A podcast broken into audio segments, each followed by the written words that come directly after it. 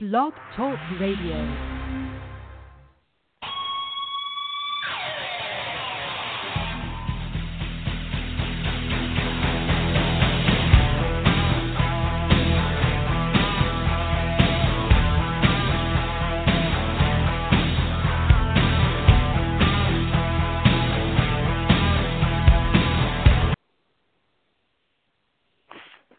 Welcome to Gridiron Blitz right here on Blog Talk Radio and Apple Podcast. Your host Oscar Lopez alongside the WFA All Star Holly Custis. We will not have Troy Wilson in today, but uh, hopefully he'll be back uh, next week. We're going to be talking about college football. We're going to talk about women's gridiron news and notes as well, and uh, a lot of things to catch up on in terms of the game. And we're also going to have today in the No Joke Football Huddle, uh, Ashleigh Hayes and Tokyo, one of the players for the Los Angeles Warriors of the WFA as they get ready for their uh, 2018 season, and uh, they're excited uh, to play in there. Um, the sad news is we will not have, uh, you know, breaking this week is the um, Angels, the California War Angels are no more. So, Holly, let's start with the uh, women's gridiron news because the, some of these things are developing in the off season, and now we get you know the Majestics to the IWFL, uh, Majestics full kitted with uh, you know Under Armour now. Kind of a big news there for the IWFL. We don't know if the rest of the teams are going to be fitted with Under Armour, but other than that, um, so let's talk about this this uh, Cal War Angels no more um, news that just broke out.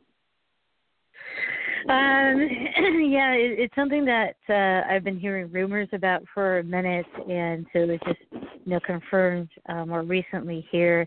Um, from my understanding, you know they, they've been around for several years. They've been very competitive. They, they've they've done very well for themselves, and from my understanding, um, you know this this has been a discussion for the last couple of years with them, and um, but it's definitely a big uh, ordeal, and it leaves a huge hole in uh, the state of California, especially. Um, and that I think teams like uh, the Los Angeles Warriors are, are going to benefit from. Um, as uh, the Central Cal War Angels um, are ending, you're going to have players that are still going to want to play, and um, they'll look around to see what teams they can uh, logistically get to. Uh, so it's definitely a, a big deal. It's been a, a organization within the league, um, and uh, they'll be missed for sure. Now, the conflict WFA owner uh, Lisa King was actually also the owner of the of the Angels, from what we were told. So there were some issues there in the past with a lot of players and including owners that there was a conflict of interest. So I don't know if that was that was a big factor for obviously uh, you know dissolving the team, but uh, that was some of the rumors, but prior to that. Well, I mean, the the hard part about women's. Are you there, Holly?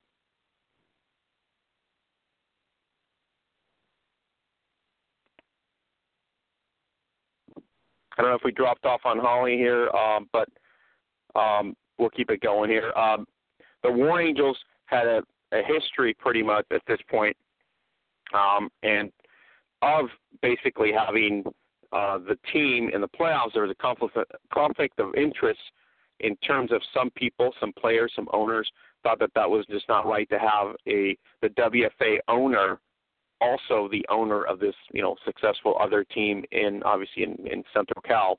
So that's dissolved. At this point, that will benefit the Warriors uh, we'll talk to Ashleigh Hayes and we'll talk to uh, Tokyo on the uh, LA Warriors. They'll be coming up here in a, in a little bit. We'll talk to them and see how that turns out in terms of how it benefits them, as you're uh, alluding here, uh, Holly. So um, probably dead zone going on as well. I've had that all day today myself. So I. So, but um, Holly, this is kind of a this is kind of a no problem. This is kind of a step, like you said. It, it gives an opportunity to another market to stand out, especially when it comes down to the West Coast side. Definitely. Uh, sorry about that. We had a large storm kind of last night, when we had wind that was you know 40 miles per hour, and so since that oh, wow. time, my phone's been acting weird. Um, uh, but yes, you're absolutely right. Since uh, Central Cal is out, it's going to, um, you know, those players that were playing for them that are able to and still want to are going to disperse to different teams. I mean, that's usually what happens when I've seen teams fold or or or leave for a minute. Um, and you definitely see a lot of movement this off season. There's a lot of movement every off season with women's football, but it seems like this off season is a lot more intense than um the many years that I can remember. And uh, so we just kind of have to hang on and see how all the pieces fall.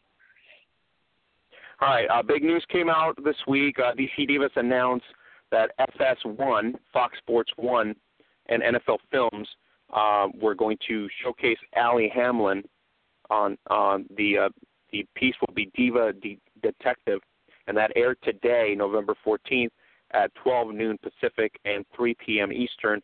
I'm I'm assuming it will be replayed. We'll look for it on the YouTube so we can share the whole piece together. But at this point, uh, pretty awesome awesome deal there. NFL Films uh, focusing on probably one of the one of the most legendary players in the U.S. game, uh, in Allie Hamlin. Yes. Um, unfortunately, wasn't able to watch it. Uh, you know, I was at work, but I definitely am excited. I think you know, the DC Divas have done a great job uh, with getting their their players and their organization out in the media, and this is an excellent opportunity uh, for Allie, and she definitely deserves it. And I think from a um, a sport context and the bigger scope, she has a great storyline because not only is she, um, you know, a, a legendary athlete in our sport, she also is legendary in her profession and she's also a really good person. So you combine the three aspects of that and it's a really good way to get exposure for our sport. And so I'm excited to watch it. And the replay will, uh, will be pretty much probably today or tomorrow. So uh, check it out if you have uh, FS uh, FS1. Uh, just check out for the replay. It's NFL Films. It's Diva Detective, and it's featuring Allie Hamlin I said, the legendary DC Diva, two-time champion, WFA champion as well. So it's an awesome, awesome thing there for by NFL Films. So uh, looking forward to that and, and watching the piece. I did, I got a glimpse of it, so it's done very well done, sort of like the World Football Games was done. So uh, we're looking forward to that as well. And congratulations to the Divas and to uh, Allie for an amazing career at this point, and then showcasing her on both sides, uh, off the field and on the field. So it's awesome. It's pretty awesome. Definitely. I mean, anything that NFL Films is involved in, you know, is going to be good. And uh, so, you know, we need that kind of exposure with that kind of production level. Um, you know, when you watch NFL games and you see that they have 20,000 camera angles and they have, you know, angles down uh, the goal line and they have the drones and and uh, be able to make the game an art form. And we need more of that. Um, and so I'm excited to watch it. And this week also, SI Now uh, ended up featuring. Uh, they're they're featuring this whole piece about football in America and different types of uh, markets. And one of the markets they feature is obviously Philadelphia, given the Philadelphia Eagles' success this season. And so they go into detail uh, about Penn, Penn University, and then they go into detail about pro football, and then obviously um, women's gridiron, and who else to feature but um, Star Wright, the owner and player of the Philadelphia Phantoms, and Philadelphia has done a tremendous job there in terms of staying out in the WFA scene, and uh, uh, credit goes to her uh, for you know wanting to start the team and putting that together, and so she's featured on um, SI on the feature there. You can check it out on our Twitter feed as well as on our Facebook page. Star Wright is one of my favorite people in this sport. Um, you know, I met her by playing in a couple of camps, and um, she has a lot of passion. She's organized. She's smart. She runs that organization well, and you know, having come back from my injury, I can relate to a small part of what she's been through. But you know, thank God she was okay because it, you know her injury is pretty scary, and the courage that that woman has is is second to none. And so I'm really proud of her. And I know it takes a lot of courage to be vulnerable in that type of environment and have your story out there like that and and talk about those feelings and what you were going through when you were going through something like that but she is a very powerful person and I, respect her a lot and I'm I'm glad that she did this. So if you haven't checked it out, check it out on our Facebook page. Um, it's uh, SI Now. It spotlights Philadelphia, the Philadelphia sport uh, football sports scene, and that also will include the Philly Phantoms of the WFA and owner Star Wright. So awesome piece that they did there, and she's uh, like I said, very motivated, and she's done a good job with the team. She's really they they really made an impact, I think, in the WFA scene for the most part in the East Coast, and they've played very tough against you know the top teams as well. So that's a credit to her and uh, the coaching staff that's there in Philadelphia. Definitely. I mean, if you spend two minutes with her, you'll realize that she's very competitive and very driven. And she's one of those people that if she puts her mind to something, it, it's going to get done. And I think she's surrounded herself with people that have that um, same mindset in, in Philly, and they, they're really building something out there. So it's pretty fun to watch. And another bombshell uh, happens in Legends Football League this week. Uh, the Danica Brace, all-time all superstar there in Legends Football League, uh, was going to hang it up. No more happening.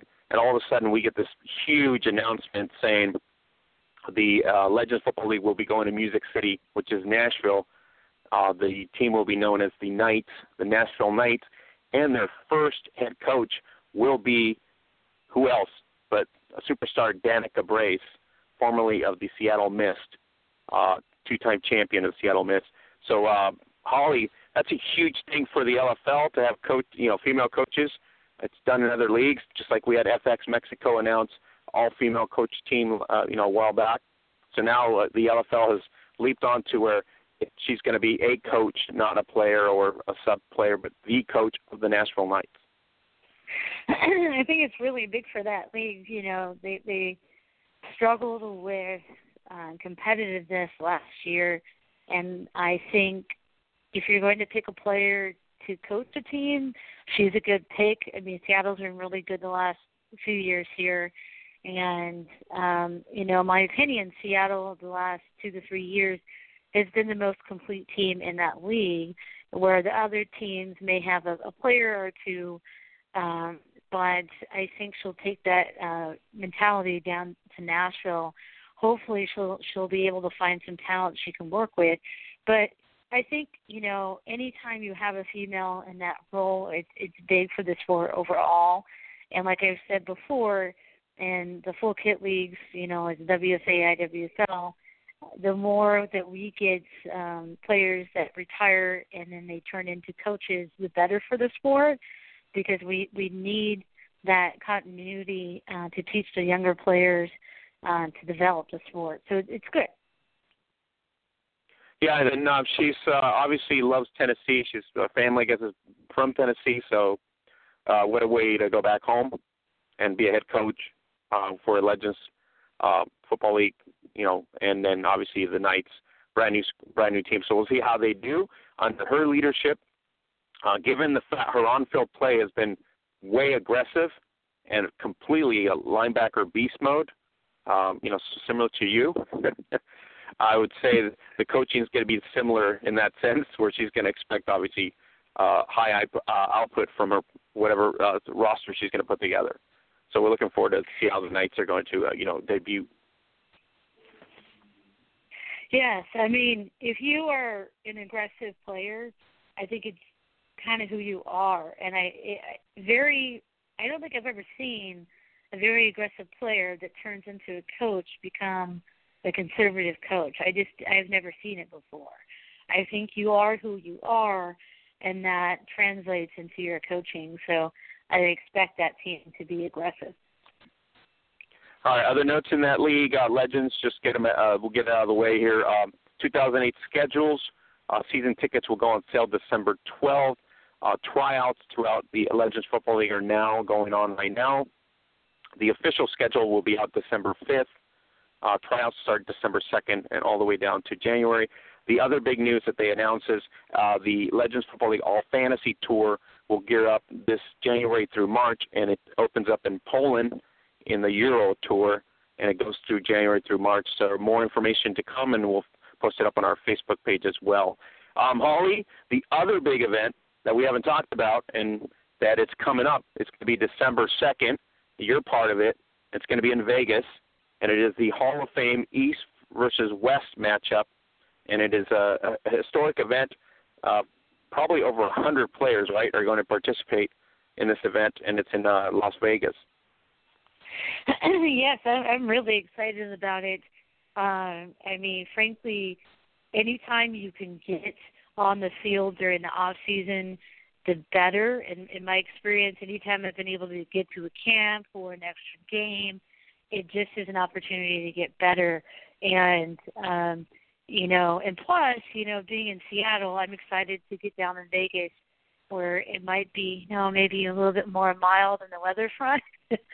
But i'm excited. There's there's close to 100 players like you said. Um there's an east coast team there's a west coast team and uh, there's a lot of good players on both sides. Uh the west coast team has some great coaches as well and I'm just excited to get back on the field and some, you know, maybe hopefully some sunny weather. And I want to get better, and uh, I'm excited to spend that time with all those people. We don't know the rosters yet finalized. I'm trying to get the rosters. Uh, the west, the east, and the west rosters should be finalized hopefully within the next week, so we'll know some of the names that will be actually, uh, you know, on the rosters. Uh, I know for sure Luis Bean was is going to be there. Yourself's going to be there. Um, there's a couple other notable players that are going to be there, but the final rosters should come out, I believe, this coming week or the next week before the event starts. So we'll, so we can see exactly, you know, who are these stars uh, they're going to show up in um, for the Hall of Fame game. And this is, a, this is kind of a huge event in terms of the men's game, right? It's been going on for a long time, so now they've incorporated the women's tackle football into this whole uh, weekend. Yes, and that's exciting. It's exciting that you know, obviously, uh, uh, men's like semi-pro leagues have been around for a long time, and it's exciting that this event has been going on for a while, and now they're opening it up, you know, to including a game with the women, and it's just going to help with exposure. You know, um, like on Facebook, I'm uh, in a, quite a few groups that are semi-pro men's groups, and they just some of them know about us and some of them don't so the more of them that find out about us, the better. And you know, it's an opportunity to showcase that the women's game is just as competitive as the men's game, and um, we're excited at the opportunity. All right, Ollie, and even more great news coming up this weekend, November 18th, the Border War. It's the high school, first time high school matchup, and we're talking Indiana Tackle Football League taking on the Manitoba uh, Football Girls Football Association, Canada, U.S. It's in Merrillsville, Indiana. Juniors, fifth grade to eighth grade, taking on, and also seniors, ninth. They will battle it out, see who's going to come out uh, the winner here. It is the border war, first first ever border war with high school uh, girls. So it's U.S. versus Canada. So how exciting is that? It's extremely exciting. I mean, really, um, besides marketing, the the thing that we really need to work on as a sport is continuing to develop our youth. Because if we continue to develop the youth, then there's going to be a natural progression into uh, you know the upper leagues of the WFA and IWFL. And so anytime that we have an event like this that showcases that youth and gives an opportunity for these girls to get out there and get better and play and have fun. I mean, it, it's just going to it's just going to snowball, and so I'm excited. Yeah, this weekend's going to be huge in Indiana, so we'll see how the outcome is, which is either USA versus Canada. The Manitoba Girls Football Association was the first program that I'm aware of in history to start uh, before the Utah Girls Football League, and uh, Indiana started right after Utah.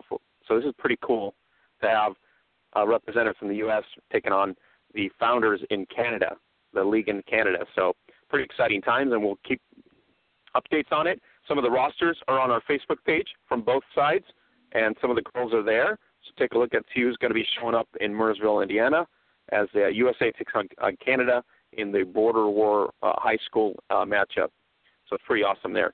Um, Holly, your girl Jules McComas, um, I ended up posting on our Instagram. I just did not know she was that uh, that popular because apparently she's huge. Uh, two days into it, and she's got over 500 likes. Uh, Matt Ferris did an awesome job on the picture, and so uh, shout out to your Seattle Majestics. She's she's obviously blown it up for me on Instagram. So I, if if she's listening, awesome job, Jules. You look amazing. You know what's what's great is that um, so Jules is actually one of one of my best friends, and it's awesome to see her in that light because she deserves it. She's somebody that's very humble, and and she she really deserves that attention. And it's one of the reasons why she's really popular. She's one of those people that's really sweet and nice, but at the same time is humble about it, and it makes people like her even more. But I really want to give a shout out to Matt Ferris. He's a great photographer. He's been around us for a couple of years now, and and you know, and then I also want to give a shout out to uh, Rebecca uh, Simonson. Um, she has been instrumental in this increase in marketing that we've had, and it's just it was a great opportunity for us to showcase our new uniforms and also kind of have a platform for the announcement of moving over to the IWFL. And the shots look great. Everybody looks really good in the new uniform. Um, as I understand, they run a little bit um, on the tighter side, so I'm going to have to work mine in a little bit, but that's okay. They look nice. because every uniform.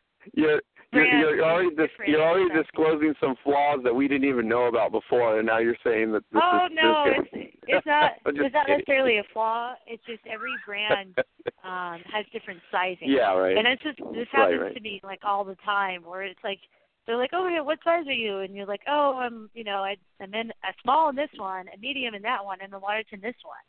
So you really have no idea until you get home.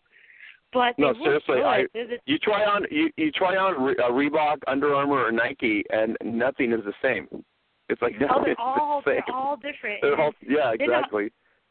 Then it's hard because you know um, I remember early in my career when people were ordering uniforms for for us, they would order like the kid sizes.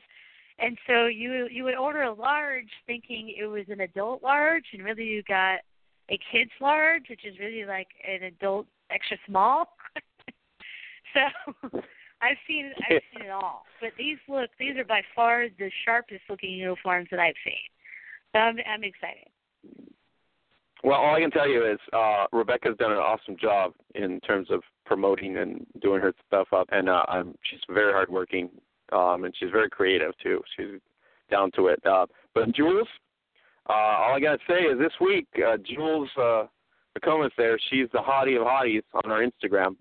Everybody loves her, and so uh, she is.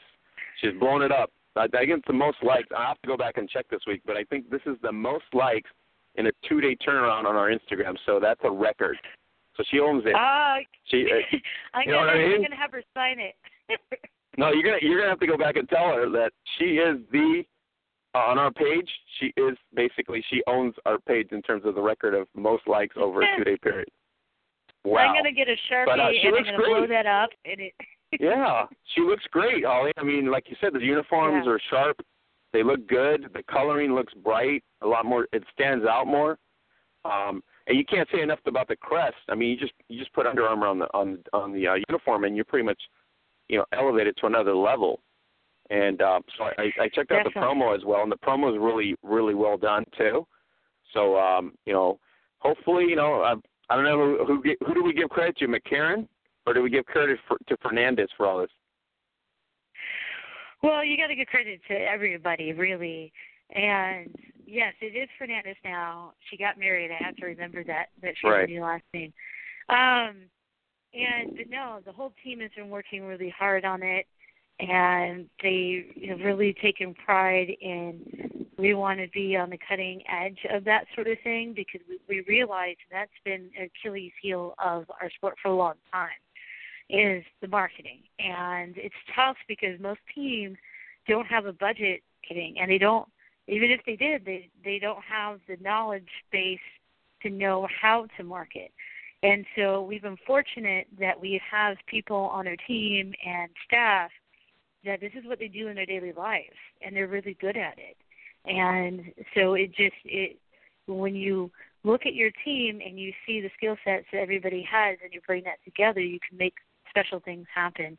And by no means are are we finished yet. There's a lot of stuff that are that's coming down the pike that should be um uh looking out for and uh but no the whole team deserves credit. You know what? This is sort of what the force was doing back in the day. Not so much as intensive as this is, but they used to be able to. I mean, to me, the the Chicago Force promos were probably the best because week to week they would actually spotlight a player.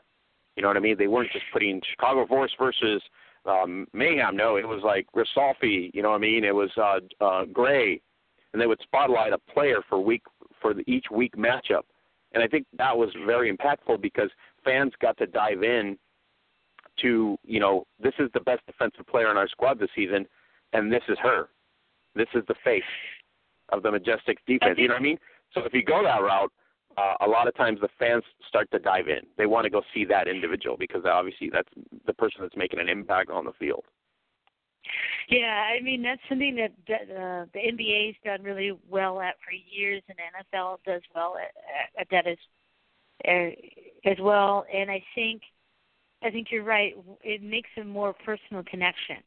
And one of the things that stuck with me is a while ago, I'd say maybe four or five years ago, you know, my mom and I were talking about sport, and she's like, you know, you need better camera work. And it, to- it totally makes sense because if you look at an NFL game, like I was talking about before, there's all these different camera angles. And it makes the game so much more of a piece of theater and art and it's way more um it makes you feel like you're in the game itself where a lot of our early film just as a sport since I've been around going on year 12 now most of our film is just our game film which is like somebody filming in the press box and the purpose of that film is to scout and not to create highlights. So you were like talking about people like really far back and the people operating the cameras don't necessarily knew, know what they were doing.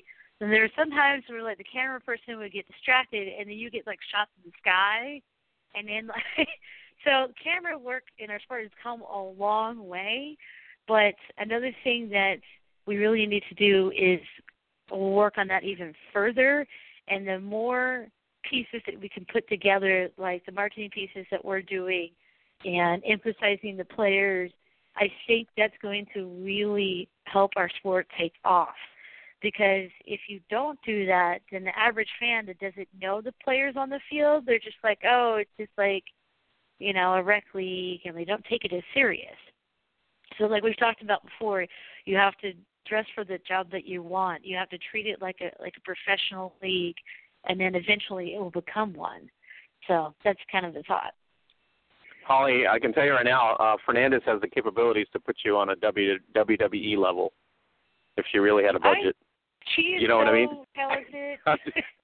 I know because I'm just saying, uh, you know, on a great budget, you can make it that kind of a spectacle. It's an inviting uh, way to uh, get the average fan to, you know, it's almost it's almost like going to a wrestling match. You know what I'm saying? It's like you come up and you're like, this weekend, boy, you're going to watch the best, you know, player on the Majestics take on whoever is on the other side. But uh, um, reality is they're going to start to get to know the individual week in week out for the for the eight weeks. So you get interest that way because now somebody's like, hey, I want to go see that. I want to go see that individual really do their job and get out there and see them live. Um, so it's great. It's great that's happening. We're uh, we're going to get um, on and uh, Cindy, I think uh, Cindy, uh, uh, they're going to be coming on here, I believe, this week or next week. So we'll talk about all the stuff that's going on behind the scenes, like you're, as you're saying with Seattle Majestics and all the key pieces for the 2018 IWFL season. The shift to the IWFL, Holly, we talked about it. You got Heroku, you got uh, Christina, you got Scott, uh, a lot of business-minded people there. So it just it's kind of exciting time to see what the WF, the IWFL is going to turn into in 2018. Not just on the Majestic side, but maybe on the Falcons and the and the Sturge side as well. So it's awesome, awesome times. Definitely, I think um, you know you do have, especially in that group, a lot of uh, like-minded business type people and if you think about the sport as a whole, the teams that tend to do really well on the field are also the teams that do well off the field. Because it happens to be if you're really good and you go far in the playoffs, it takes money to travel and it takes money to get that far. And and so in order to to be that good, you have to have a contingency plan to raise the funds and be able to do that, and they go hand in hand because if you don't raise money, you don't have a team. So um, I'm excited to watch and see what happens this year with everything. I think uh, all the people have really great ideas, and um, and it's kind of funny for me because it's full circle. I started with the IWFL way back in the day, and now I'm back over here. Um, but I'm just really excited to see what happens.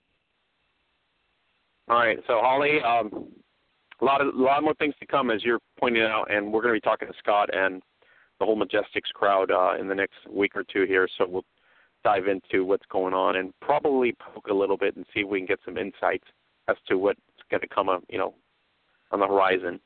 Um, the other news is that we have is international scene, of course. Congratulations to the Brno Amazons. They edge the uh, Prague Black Cats 26 to 24 and they win the Czech uh, Czech Women's League, the Bidders uh, Rose Bowl three. So congratulations to Brno. Uh, check out our information on our Facebook page as well. And uh, great, great time for them. Back-to-back champions. Uh, the Prags had won the first year, uh, the Black Cats, and now uh, Brno's go back to back. So congratulations to them. So awesome times in, in Czechoslovakia. Yeah, I mean, it, it's amazing to me. I love watching the development of these leagues and hearing about the uh, how the teams are doing. I think it's just really fun to see how uh, far this sport has come. Now, the other uh, action that was happening is uh, in Austria, of all places. Uh, the Austria playoffs, uh, November 12th. Schwarz Hammers 24 to zero versus Telf Patriots the Patriots fall November 12th. The AFC champion uh, Vienna Vikings 32 to 0 against the Danube Dragons. The playoffs are set in the Austrian League. It is coming up November 18th. It is the Swats Hammers will be taking on the champs, the Vikings, for the uh, title, for the Ladies Bowl title in, Aust- in the Austrian League, and the Budapest Wolves will be taking on the Danube Dragons. So rematch maybe, Holly, at this point. This is the last game of the season, uh, Vikings take out the Dragons. So at this point, if they get past Budapest and the Vikings get past the Hammers, we're looking at back to back. But now it's for all the marbles. So it's uh, kind of a real contested matchup there. Yeah, I mean, especially in the early development of some of these leagues, if you have a, a good team, um, I mean, basically it, it takes some time for these leagues to develop a lot of depth as far as competitiveness. And so uh, for a while, you'll probably see the same couple of teams coming through, but then that will eventually shift as the other teams start to catch up. Uh, but I just think it's really cool. Like I wish I could go over to Vienna and play. I've been to Vienna. It's a beautiful, beautiful city. I want to go to Budapest and play. Like that's awesome. So the Dragons looking forward to maybe taking out taking out the uh, Wolves. If they do that, they will get a rematch once again. Uh, not this coming week, but the week after. It would be Vikings versus Dragons for all the marbles. Or are we going to see an upset? Uh, one of these two teams, the Hammers or the Wolves, are going to uh, change this out. So we're looking forward to that uh, those results as well. Check out the results on our Facebook page and Twitter feed as well. Uh, just to remind you, you guys can go to Zazzle.com forward slash Gridiron Beauties and get all your stuff, early Christmas gifts. Check out the the great stuff we have out there, and um, order early and get it uh, real fast. You can also order internationally. If you go to the Zazzle page, right under the Zazzle page, it's a worldwide tab. You can check your country site there, and you can order it directly as well from your on Zazzle.com forward slash Gridiron Beauties. Um, Holly, go to North uh, New South Wales. Uh, Gridiron out there, uh, week 10. Uh, Northwest Phoenix 22 to 0 versus the UTS Gators. The Phoenix secure their second playoffs playoff position right behind the Raiders, who are undefeated. The Diamonds uh, get a 21 0 forfeit win against the Rebels. So at this point, the top four teams make the playoffs. Uh, we're looking at the Diamonds coming out of the ACT Gridiron, playing pretty good ball. Unfortunately, there's they've had two forfeits in the last two two weeks, so that doesn't bode well for them in terms of on-field play. So, but other than that, the race in um, New South Wales heats up in Week 11. So we'll keep you updated on our Facebook and Twitter feed as well. Let's go to Gridiron West. Finish up in Australia here uh, before we go to Queensland. Gridiron West, Perth Blitz, undefeated, 4 0. Uh, this is the inaugural season of Gridiron West, and it's week six. 40 to 8, the uh, Perth Blitz uh, defeat the West Coast Wolverines, and then Perth Broncos get a real tight win, 6 0 against Curtin Saints. The Curtin Saints have completely lost two back-to-back games. Um, Holly, last the last uh, matchup that they had was they fell eight to zero, and this week they fall six to zero. So that's got to be heartbreaking for the Saints. Well, definitely, anytime you lose a close game is hard, and you know, uh, it, it sounds like the, the defense is playing pretty well, but it, it's hard when you when you need those points and you can't get them. Um, but uh, they just have to keep at it. All right, Queensland is set. Uh, the last week has been played, week 12, and we talked about uh, Lon Turlock being the first female coach in Gridiron Queensland with the Brisbane Rhinos, and now she got an opportunity to try to make the playoffs at this point. The Rhinos get beat by the Logan City Jets, Ella Briscoe out there, 16 to zero, and so uh, at this point, it looks like uh, the Jets are going to come back into the playoff pi- uh, picture, and so that's going to be next week. And then you got 54 to zero, the Thunder taking on the Spartans. The Thunder uh, basically secure themselves a position already for the playoffs, so they finished uh, for uh, third in the standings. The Logan City uh, Logan City Jets finished fourth in the standings. The Ravens are first, and the Stingrays are second. We are looking at uh, Logan City taking on Bayside Ravens. This is um, Christy Moran's former team that she won uh, a championship and has gone to to the title finals. So uh, Holly, you know right now Logan City would love to just unseat the Ravens in in the playoffs. Yes, I mean, anytime you get a, an uh, an opportunity to take out to take out the best, I mean, you got to take that shot. And I think they have um, proven that that they're not far off of the Ravens, and so I think it should be pretty competitive, actually. All right, so Logan City looking for a return to the finals. Last year they lost to Gold Coast in the final, 28 to 22. So, uh, Holly, if you're if you're Logan City, you haven't had the greatest season yet, but you squeeze to make the playoffs. Your attitude is this is, this is a new season, right?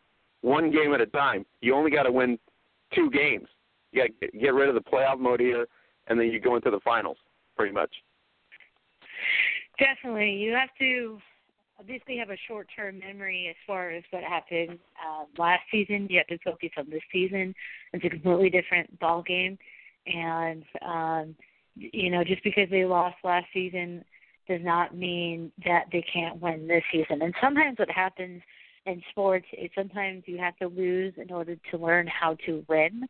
So now that they've been in that situation and they lost a close game, they'll know and better understand what they need to do to win this time around.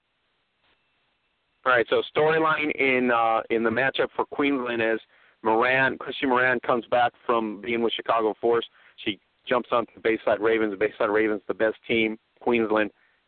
Uh, the Logan City Jets, her former team, uh, now will face her for the biggest prize uh, for the Summer Bowl final matchup. So um, the champs, uh, uh, Stingrays, with uh, Lauren Evans and Kanisha Sims, our No Joke football supporters out there. They finished pretty strong, second place. They will take on Thunder, and Cassie uh, Cubis, quarterback Cassie Cubis, uh, will look to see if they can somehow muster a win against the champs uh, and un- unseat them. Because if they don't, it will be uh, Gold Coast taking on Bayside, if that's how it works out, or we could have a rematch of last year if the Jets somehow unseat the Ravens next coming week. So a lot of scenarios in this in this uh, league, uh, Holly, for the birth to the Summer Bowl 2017. That's the way you want it. You want um, a competitive league. So at the uh, you know the last couple of weeks, it, it's in question um, because that talks about how far your league has come and uh, so you want it to be in this kind of ballpark where you just don't know what's going to happen, and plus it's just more fun that way.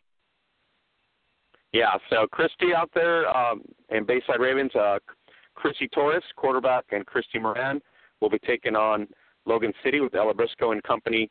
So that's going to be the first matchup. Uh, number one versus number four. Number uh, three, Thunder, the champs, against the Thunder, and we will see if we get a rematch of 2016 Gold Coast versus Logan City, or are we going to get a rematch of the 2015 final, which was Gold Coast versus Bayside Ravens, which uh, the Stingrays won 20 to eight, and um, Holly, the Stingrays are looking for three-peat this year. This is this is their road. They're in second place. If they get past Thunder, they go to the finals and they're looking for three-peat. Well, I mean, hey, um, anytime you have a team that is in that position, it tells you a lot about the organization because it's tough to continuously be at that level. Uh, you're always getting everybody else's best shot. And so if they're able to get back to the finals and uh, win it again, that tells you um, a lot about them.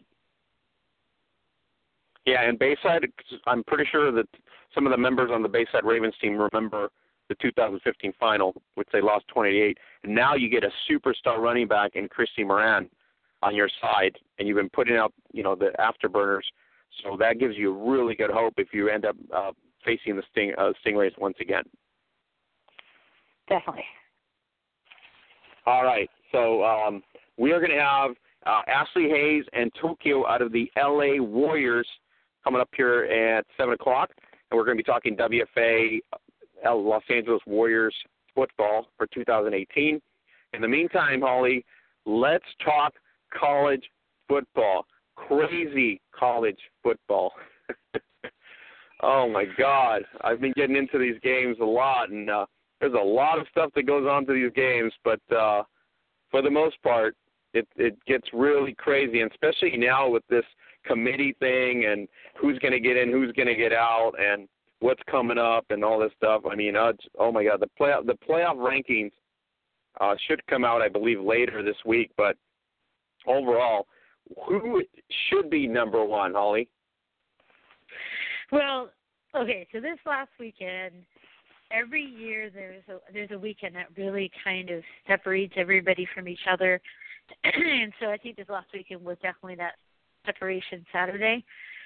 And I think at this point you have to put Alabama number one. Um, and I would put Miami number two. I think Miami is a team that I think they're kind of my dark horse favorite team that I like if I'm ever going to jump on a bandwagon, which I don't normally do. I think I really like this Miami team you know, Miami's had a long drought and they've been through a lot of adversity at the university there for many years. A lot of it self imposed. And this new team, like they believe in each other and they kinda have that it factor going on. Um, that is great in college football that you don't see actually a whole lot in the NFL of a lot of kids is coming together and um, basically uh, overachieving. And they have a swag about them. They have this thing called the turnover chain. I don't know if you've seen that, but anytime anybody on their defense creates a turnover, um, they get to wear they get to wear this chain on the sideline until the next guy creates a turnover. And um, I think they completely exposed Notre Dame this weekend, which made me happy because I, I can't stand Notre Dame. But um, but yeah, I think those are the top two teams right now, and I think you have another five or six teams that are battling out for the last uh, two spots in the playoff committee. Um, I think they actually announced the next one. I think maybe the next few minutes here. But when, when it comes to the playoff committee, it's all about your resume. Um, it's all about when they're looking at your strength of schedule and who you've played against and who you beat, and if you did lose, who did you lose to? And a team that I think is really hurting from that right now is Wisconsin because they don't really, if you look at their schedule, they haven't played anybody. And they beat Iowa this week, and that was the only ranked team on the schedule the entire year. And uh, so I think in order for them to get into the playoffs, they're going to have to, of course, win out, but win out with style, though everybody else out. Um, but yeah, that this is a crazy weekend. Right, and and Auburn, despite its two losses, uh, because it beat number one, uh, would would they make it easy into into the committee? Yes and no. Um, right now, the thing about the playoff committee um, is it changes every week. So right now, obviously, Auburn is the hot commodity along with uh, Miami because of their big wins. Auburn took down Georgia. I think Georgia is a very, very good team. And you have to remember that Auburn technically has um, Georgia only has one loss, so Georgia's not out of it. And Auburn might be able to climb into the playoff contention talk, um, but they still have to play Alabama. So basically, if Auburn's able to beat Alabama, then by all means put them in the playoffs. But I don't see them beating Alabama. So I see I see Auburn kind of falling off at the end. I think Georgia still has a chance. I think they just had kind of a flat game where they were looking past Auburn a little bit, and they did not perform well. So um, we'll see if they're able to bounce back or not. But I think Auburn might be a hot ticket for this week, but I think that changes when they play Alabama in a couple weeks. What do we say about Notre Dame, Holly? Um, do they lay a claim uh, because of what they're doing, or are they going to be kept out? No, I, I think I think because of the way that Miami beat them this week, I think I think they're going to be out. Miami absolutely destroyed them. And Can we use obliterated? The word is obliterated. Geez, I find that. Yeah, and I didn't think Notre Dame was that great to begin with. I don't think they're bad. I just think they're they're kind of a second tier bowl game type of team. I think they're maybe like a top 15 team. I don't think they're a top four team. And um, I think they definitely got exposed. Um, so I don't think they have a shot anymore. Uh, I think Clemson's still in the running for that. Oklahoma still has a shot. Um, and I think uh, the Pac-12, I think we've played ourselves out of contention because the Pac-12 is kind of a gauntlet and everybody's beating each other up. So I don't think the Pac-12 will have a team in it. So, but it's for, it's awesome. It's fun. This is when it gets really fun to watch. This is like bingo with my grandmother. You know, exciting. Like going there and going, are we going to win? We're not going to win. Who's the, who's in the slot? Who's not? Grandma, chill, chill. wait you for know, the letter. The, the most fun is when your team is in the mix. So I know our teams, you know, you're a UCLA person, I'm an Oregon person. When your team is not in the mix, it's still fun to watch, but it's not as intense. But if you're a fan of like a Miami or an Oklahoma, it becomes so much fun because you're not just watching your game. You're watching these other games. You're watching Alabama play because you want them to lose. So now all of a sudden you have a vested interest in all these other games happening because you know that that game is going to directly affect what happens with your team. So that's when it gets really fun. So unfortunately for us, as Oregon and UCLA fans this year, it's not the cards for us. But I'm telling you, when I've been an Oregon fan, when we've been in the middle of it, it is awesome. Oh, yeah, I'm pretty sure. Um, is TCU? Where's TCU at this point? Uh, because they they they lose to Iowa State, right? So is, are they still like hanging on to the t- in the top ten, or are they going to be bounced off the top ten? I think I think TCU is a team that is solid. I just I don't know if their uh, strength of schedule is going to be strong enough for them. Um, they already have two losses. They play Texas Tech this weekend, and I expect that to you know that game's going to have a lot of points scored in it.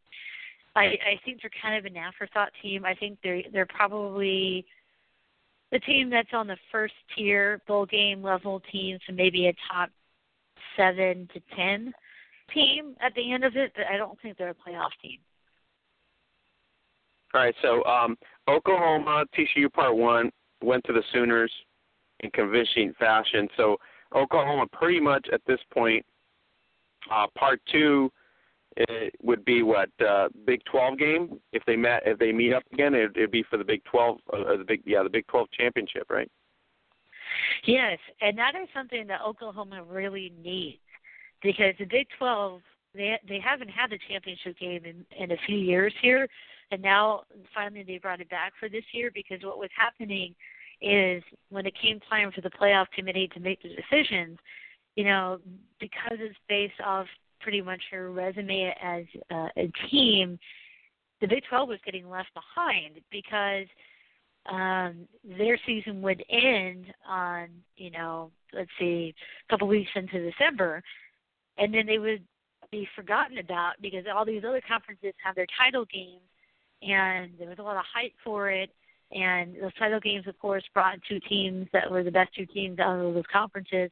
So you automatically are playing somebody that's probably ranked and probably a good team. So if you win your title game, it's it's it's an extra push into that conversation. So when the Big 12 didn't have that for a few years, it kind of really hurt them at the end. So now is the first time in a while they've had that championship game set up. And so Oklahoma, if they want to get into the playoffs, it's really good that finally they have that championship game to play in and so they can make that statement game and make that statement. They'll hopefully look good for the committee. Uh, but yeah, that that will be big for them. Yeah, USC. Uh, what what do we say about USC? Do do we expect them to make a move here, or are they, like you said, or, or is it mostly all Pac-12 pretty much out of the picture? I think the Pac-12 is out of the picture, and I I think I think it's tough because you know I've always I've always believed in the saying that that uh, a lot of conspiracy theorists will say is that there's a West Coast bias, there's a bias against the West Coast, and I definitely think that that's true because what happens is if you're looking at the AP poll or the coaches poll, right? A lot of these sports writers and coaches are on the East Coast. And, you know, if you're talking about the Pac 12 games that start at 7 o'clock on the West Coast, that's 10 o'clock on the East Coast, and people are either sleeping or they're out like doing something. So it, for many years, the West Coast teams kind of had a hurdle in that they just weren't being watched much. That's changed a little bit. It's gotten a little bit better, but I think when you're talking about a conference that has, I'd say, three or four strong teams at the top, and all of them have at least two losses, I think it gets a little choppy for the national media and the committee to want to put them in the top four. And especially with USC uh, losing pretty recently and Washington losing this week, what tends to happen is if you lose your games early in the season, you can gain ground late. But if you lose late, it's really hard to turn around in the eyes and opinions of uh, the committee and the AP and all the pollsters to turn that around.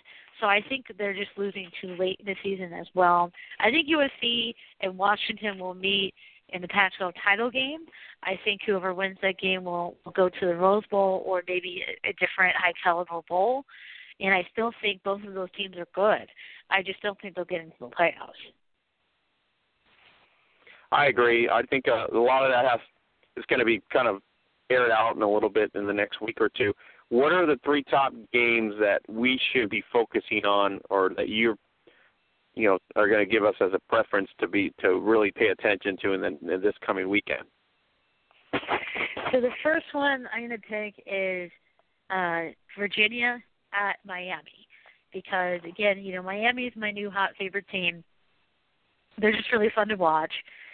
But now that all of a sudden they're in the spotlight, they haven't really been in the spotlight. They had a rough early part of the season because of all the hurricanes and everything, and so they were all under the radar, under the radar, under the radar. And finally, in this last week with their big win over Notre Dame, they're shot putted up into the you know top two or three here, and so it's going to say a lot about this team um, how they handle this team um, uh, in Virginia. Virginia is not great, but they're still solid enough to make it competitive. And so if Miami wants to get into the playoffs, they can't be flat. They can't just show up. They have to actually play the game. And it's hard when you're talking about kids who are 18, 19 years old to tell them you have to focus a game at a time. Don't get ahead of yourself because I could see this easily being a trap game for Miami. So they have to take care of business. That's the first game. Second game is Michigan um, at Wisconsin.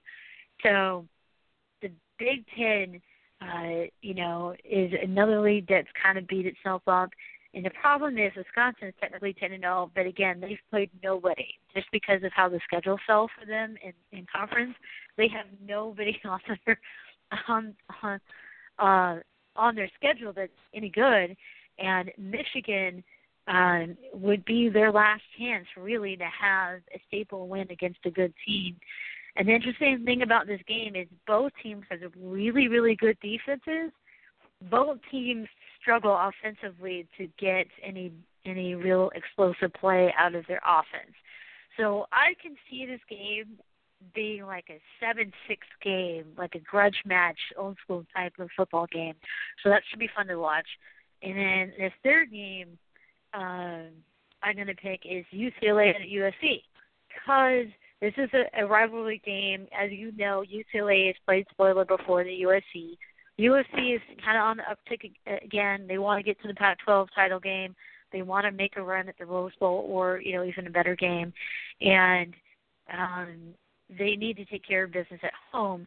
UCLA is five and five. They need at least one more win to get bowl eligible, and um, and so they would love nothing more to get that six win against USC. So those are the top three. And I'm going to throw in a fourth game. I'm going to throw in Navy at Notre Dame because Navy is actually a solid team, and I think Notre Dame is now floundering, and I think Navy can upset Notre Dame. Those are my top four. Awesome. So, um, Holly, I mean, this is going to be a huge weekend coming up now because it's crunch time and really everybody, like you said, is there's a big factor going on. I'm just kind of sad that my UCLA Bruins are not in the mix, you know, and they were never in the mix to begin with. You know what I mean? It's just like shout out Oscar. But other than that, I mean, yeah, USC versus UCLA, it's pretty pretty intense rivalry. I agree. It's uh we always get up for it because it's just like you know cross town rivals and stuff. So it works out really good for that. Um, remind everybody, uh, you can go to the Zazzle.com site, uh, Zazzle.com forward slash Gridiron Beauties. Get all your Christmas gifts early. It's the middle of November, before Thanksgiving. Get it done um, if you're pre-act. Otherwise, if you're one of these people that waits till the last minute or something like that, then you're going to be out of luck. So Zazzle.com forward slash Gridiron Beauties. Get our awesome shirts. Get our awesome leggings. Get our hoodies. You get other gifts on Zazzle.com as well. Save up to 20% off daily at Zazzle.com. If you're uh, international orders, you go to the Zazzle.com site right underneath the Worldwide tab. Check your site there for international and get your orders even faster. So check out Zazzle.com forward slash Gridiron Beauties. Awesome sponsors. So speaking of that, we are going to go to the No Joke Football Huddle, obviously sponsored by Zazzle.com. So uh, Holly, we are going to have in the house right now the Los Angeles Warriors co-owner Ashleigh Hayes and one of their players, Tokyo. So let's bring them on right here, right now, in the huddle. And Ashleigh, how's it going today? Going all right. How are you? Great. Um, so you guys uh, pretty much own the market now, technically, since Central Cal has literally dissolved. So what did you think of that news? Uh, it, it was quite shocking, um, but you know they had a they had a great run, and uh, you know they played really hard. They have a lot to be proud of, and you know they they, they went out on, on top. They went out you know at a, at a good spot. Now, Ashleigh, what are we doing in Los Angeles? Is it was it the Pacific Warriors? Now we're the Los Angeles Warriors. Uh, what Yeah, are we right. working with now? Uh, we're the Los Angeles Warriors. Los Angeles Warriors now? Strictly LA Yes. now? Yes. All right. And so, is the name change was that something that we sat around and said we just got to go LA at this point, or does it make it more Yeah, business um, sense that way? Yeah, more businesses, uh, more recruiting sense to let everybody know where we're at and uh, where we're representing. And you know, this is our home, Los Angeles. So we just want to let everybody know uh, where we were. So, Ashleigh, kinda disappointed that. the Dodgers that the Dodgers lost. It, were oh you yes. were you heartbroken? Yes. I It took a can't. I cannot believe Dave Roberts would put in Darvish instead of like Kershaw or or Hill. I was just so devastated. so I was long. like, he he was he was in there way too long. Also. yeah, way too long. I agree. Um, but you got to be excited for my Rams, right? LA all the way now. all day. Yeah, uh, Goffey's um, you know, he's proved himself. I remember seeing uh, or rereading an article about him saying that he didn't want to be seen as soft, and I know I know he had to spend all of his off season getting it together, and it's, it's showing, shining right now. So, Ashleigh, what can you tell us about Los Angeles besides the name change? Uh, what's the focus for the Warriors into the WFA 2018 season at this point? What are we focusing on? Uh, I know we have tryouts coming up, uh, obviously sponsorship and community events, but uh, tell us a little bit about what's going on with the uh, LA Warriors. Uh, right now, we're, we're- getting ready to uh, to roll out. Uh, we have our tryouts today, uh, the 18th at Rancho Santa Nicolas Sports Complex in Los Angeles, and um, yeah, we're, we're ready. We're ready to get going. You know, we're going to pull everyone together and uh and, and start learn and start learning our plays. You know, get our bodies right. You know, we're, we're looking to go all the way um, to make an appearance in a championship this year. All right, you get no surge down south. You get no Angels up top. I will tell you right now, a lot of people are picking you right there to be in the mix for the playoffs right now. So yeah, it's sort of like uh, you know the expectation is way high now. Yeah, yeah. We have, um, I guess, the, the San Diego's new team and and Sacramento's new team. You know, the Ravens, uh, in Las Vegas, the Trojans. Hopefully, we get to to see the Shockwave uh, this season. You know, and and it's some of the Division three teams. Uh, you know, we're we're all going to play really hard, but um, you know, it's it's our time. We're focused and we're ready to go. You know, every year, we, you know, we go to playoffs. We get picked out in the first round or second round, and you know, it's it's time. You know, we're ready. Ashleigh, um, good organization for you financially. We always talk about finances because it's a big factor. So financially, uh, are you breaking even at this point, close to breaking even, or we have a long way for profitability? Actually, we, we we've been doing all right. Um, we we we broke even last season. We we had a nice a nice little banquet, and we were able to start this preseason without any trouble. Um, you know, everyone everyone's been working together together really well. Uh, all the players uh, pay their dues, and um, our sponsors have have been there uh, with us, helping us out along the way. Um, you know, when we sell our merchandise and our home games, um, help support a lot of our travel, and um, but yeah, for now we're working on getting more sponsors and and doing more fundraisers to help out uh, for for for travel. This is this is Tokyo. Uh, well- I know you mentioned that you were a UCLA fan, but um, I'm a USC fan. But we're working all the US, uh, UCLA games at the moment at the Rose Bowl to uh, contribute to our fundraising. So that's a huge plus. Got, I got no problem with uh, you being a USC fan, Tokyo. I'm just saying I'm not rooting for that team. You know what I mean? It's Quite all right. It's okay. I'm just It's kidding. okay. Um, yeah, Hollywood threw that one in earlier uh, as a fourth option because she knew she was going to poke fun at me with that. Uh, yeah, the the the Bros are not relevant. You know what I mean? It's Uh, go Rams. That's all I got to say right now. yeah, go, go Rams. Rams. Yeah. uh, no, Tokyo. Thanks. Uh, but you know what, Tokyo? Uh, since we're on that already, as a player, you got to be excited. Uh, the Surge moved to the IWFL. Uh, the Angels dissolve, and you like to Ashleigh's point here. You guys have been pretty much booted out in the first round. So this is sort of an exciting 2018 uh, as a team because you have an opportunity to maybe go deep. Yeah, I mean, it definitely is exciting, not just because uh, the Surge are in a different league or the War Angels are no longer. I mean, because you definitely want to play the best of the best. Um, but just the changes um, that the team has made, our coaches have made, and what they've implemented. Um, you know, we've been going strong since a couple months ago. Um, our coach now has zero tolerance for anyone coming to, to tryouts out of shape.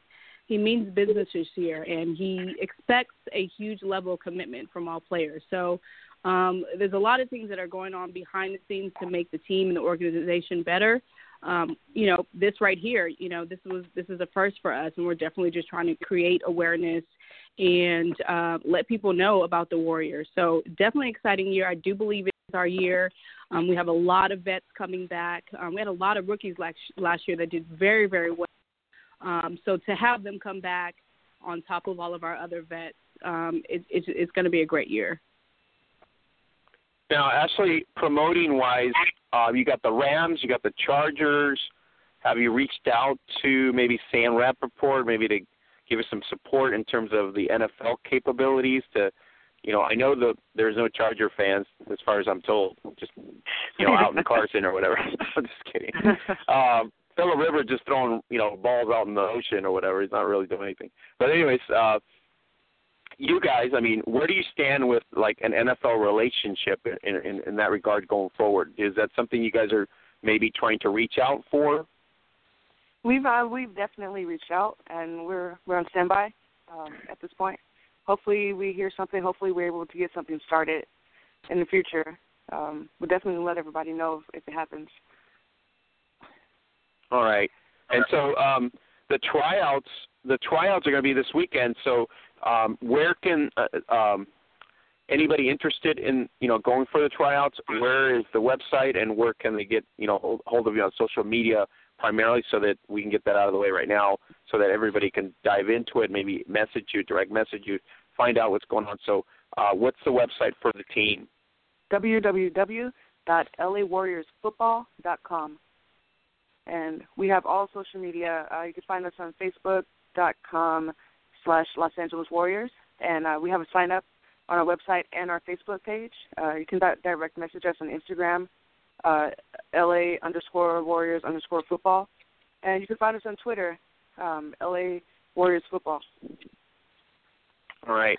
So registration, you go right there, and what is what is the atmosphere like for the tryouts for you guys? And is it just uh, agility like normal? the you know just to get you introduced into just the fitness part of it, and then move more into once you get picked into the formality of teaching you a position? Uh, yeah, uh, pretty pretty much. I will start off with uh, dynamic stretching, a little a little jog uh, prior to that, and we'll do um, a, a combine as, as as we're calling it this year.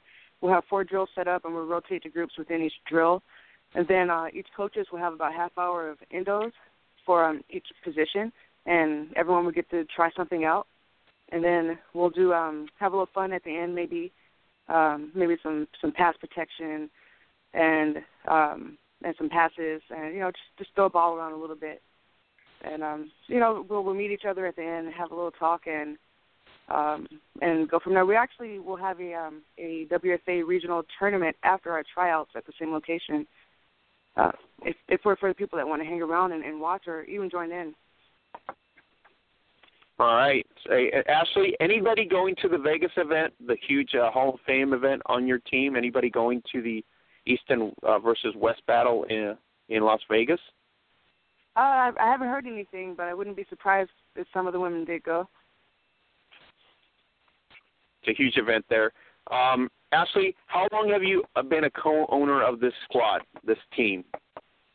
Uh, since 2000 and um, the summer of 2015 is when it happened. So right after season, um, the team got switched over to myself and uh, Hiroko Betty Suzuki, and we've been running the team since then. Um, I've been with the team since 2009, um, when the Warriors first started, and um, I, when I had the opportunity, I took it. I, I love this team, this organization. Uh, I love my teammates. You know, uh, all these years, we just keep getting better and better, and you know, it, um, all the hard work has been paying off. Off the field, uh, are you taking uh, a, a playbook from other organizations, which is trying to get uh, some of the players' skill sets from off the field to try to help you out with marketing and help you out with community, uh, you know, being active in the community and all that? Uh, is there, you know, certain players that obviously are benefiting you as an organization to get to reach out and uh, let everybody know about LA Warriors uh, football? Oh uh, yeah, it's, it's, it's word of mouth and and on social media. You know, is our our our two avenues right now. Uh, each player um, does their their part, and you know, we go out, we pass out uh, business cards and, and flyers, and, and chat to people, and um, and and you know, we put ourselves out there in our in our community to, to try to bring these women in at the gym. That that seems to be a hot spot for recruits. All right, we definitely and take. Um, I'm sorry. go ahead. no, go ahead. Um, we take their skills that you know they perform every day in their normal jobs, and we try to, I guess, highlight those or, or actually use them for their assets. I mean, we have people that are working in marketing, we have graphic designs um, um, players. I mean, we have everyone from marketing to graphic designs to you know someone who knows someone who knows someone. So we definitely utilize the players on the team and see if they can help out any way, even off the field. Well, I'm going to tell you right now, uh, my co-host here, uh, Holly Custis, has a pretty uh, awesome, awesome uh, player and marketer oh, out yeah. there in um, in Seattle, which is uh, Rebecca Fernandez. So that's why I was mentioning it because there's always one person on the team that can benefit you in a huge way, and that's also awesome when you have more than one or two people that can do that because it saves you a lot of dollars. Number one, and number two, they're really passionate about you know the brand and the sport and want to, want to be successful. Um, Ashleigh, how is the LA market? Is it tough to to get your the word out there? Is it you know are you battling the high schools and I'm pretty sure you're battling the college? I mean, uh, how are you you know getting yourself to penetrate the market? And it's um, it, it's challenging. Uh, there's there's so many uh, sports that happen, so many different uh, groups that are out there. I mean, not just football. Um, between uh, soccer and, and college things, and uh, give me one second. LA LA is huge, and you would think that we wouldn't have a huge issue, um, but there's a lot of recreational sports in LA. Um, there's a lot of things to do. There's a lot of meetup groups, so that's where we kind of find the trouble. Is you know everyone's associated with something, whether it's flag football or it's soccer or it's softball, adult sports. Um, so so that's where we kind of find the trouble. Even though there's tons of athletes out here, and I feel like LA can dominate the WFA, it just takes time. We have to do a lot of marketing. We have to get out there and get in front of people's faces.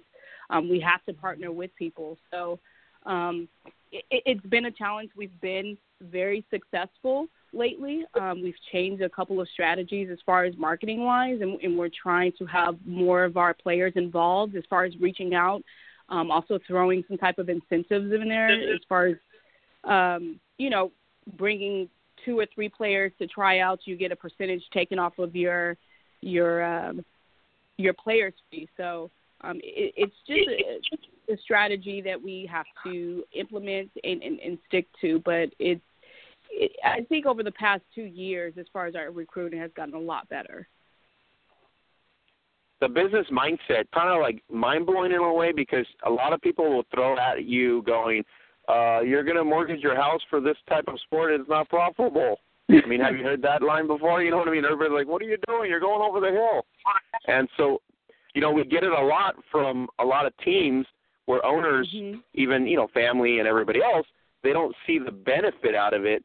But ultimately, you know, to your point, it does take some time because in mm-hmm. order for you to be profitable, you still have to do internal things very well yeah. for you to even penetrate a market.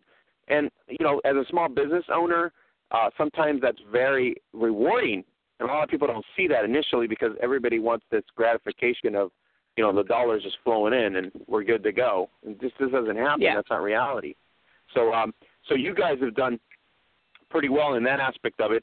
So the colleges do the colleges benefit you if you're like out there on game day at USC or UCLA or is that something that you know people are like whoa you got women's football do do, do people react that way Oh, all, all yeah, the time. it's surprising.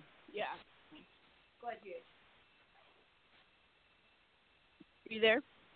I'm sorry. Yeah. Yeah, hold on. My phone's acting up. Yeah. Sorry about that. No that. problem. Uh, It's, it's, it, it definitely is surprising. Um, the college recruits, um, the good thing about them, they're just naturally athletic. I've, I've come across a lot of players who are coming directly out of college and know nothing about football, but become one of the best players. Um, but it's definitely shocking to them that we even exist. I would say the problem um, with that is just the level of commitment. Um, because it's a huge commitment and i think that's what a lot of people don't understand and we try to send that message out and and, translate that to them but it's very hard to get someone to be committed for you're talking about six seven eight months of commitment financially as well um you know so it, th- that's a bit of a struggle but um the the response that we get all the time is, "What? Do you guys have a women's tackle football team? I didn't even know that exists." When they come out, they love it. They enjoy it. Um, so. Yeah and the, the good thing is you don't have uh, a real you know shocker anymore because it's kind of the norm in some areas of the country but it's very shocking when you're in a big metro and you do have one and i think people kind of react to that like wow there is a team here and i can participate in or you know work with. Um so ashleigh uh, i'm going to hand it over to holly here. She's got a couple questions for you and you already know who holly is i presume and um Oh yeah. so our all star from seattle we'll have holly here throw some uh, questions out to you guys All right. Hey guys, how's it going? All right. good. Yourself? Good, good, good. Um, so a couple things. I just wanted to give you guys some props. I know you guys have been working really, really hard, and I have to say, you know, I haven't played you guys directly, but I've played uh, with some of you in All American games and some of the camps and stuff. And every player I've met from your team, especially the last couple of years, they all are really good people, solid players, hard nosed football people. They're humble, they play hard, and I think that speaks volumes to the organization that you guys have uh, um, created there in, the environment. you. And I want to give you props on that because not every team has that. And I, it's easy to see when you meet anybody from your team, they they definitely have a bond and a connection with everybody else in your team, and that's that's something that's valuable that you should uh, be proud of. Um, and uh, you know, really, now that the Central Cal team is gone, are you getting players from that team or from other teams um, that are wanting to play for you, or if you heard of anybody? Uh, uh, yeah, yes, we have. Um, we know there'll be several players at tryouts, and um, a lot of players express their interest in in in coming down and playing with us. So, um, you know, we'll we'll see Saturday what what we're going to be working with. Okay. Well, that's that's pretty much to uh, to be expected. Anytime there's a big team that that uh, goes down like that, usually there's still players left that still want to play, and they Mm-hmm. scramble to try to find another place and another home to play. Um, and what brought you guys into football? How did you find out about it? Uh, what is your individual story? Uh, you go first, Tekia. So uh, mine's a little interesting. I it was around the time of the Olympics. I think the 2008 Olympics. Can't remember. Um, but I seen like somewhere in Japan, it was some sort of football that women were playing, and I was just like, I think I could do that. So I YouTubed it, and I seen right down the street from my house. This is the time um, the Quake was um, a team in the IWFL. I tried out for the uh, California Quake, and I haven't stopped since then. Um, football pretty much kind of saved my life in a sense. I was going through a really bad time in my life, and I've met some great people to this day. My best friend um, that I have, I met her. The, she was the first person to ever talk to me on the team. So um, football has pretty much just been my life, saved my life, and I've met incredible people and gained tons of friendships and family from football. And uh, my, I had a, a roommate that actually played played for the the Warriors year before when when they were the Lynx, and she actually to come out and to play football. I thought we were going to play like two hand touch or something, and these women had on shoulder pads and helmets, and they were hitting each other. I had no I had no idea that there was women's football because I wanted to play in high school, but my my parents wouldn't let me. So, yeah, I, I went that day, and I, I haven't haven't stopped going since.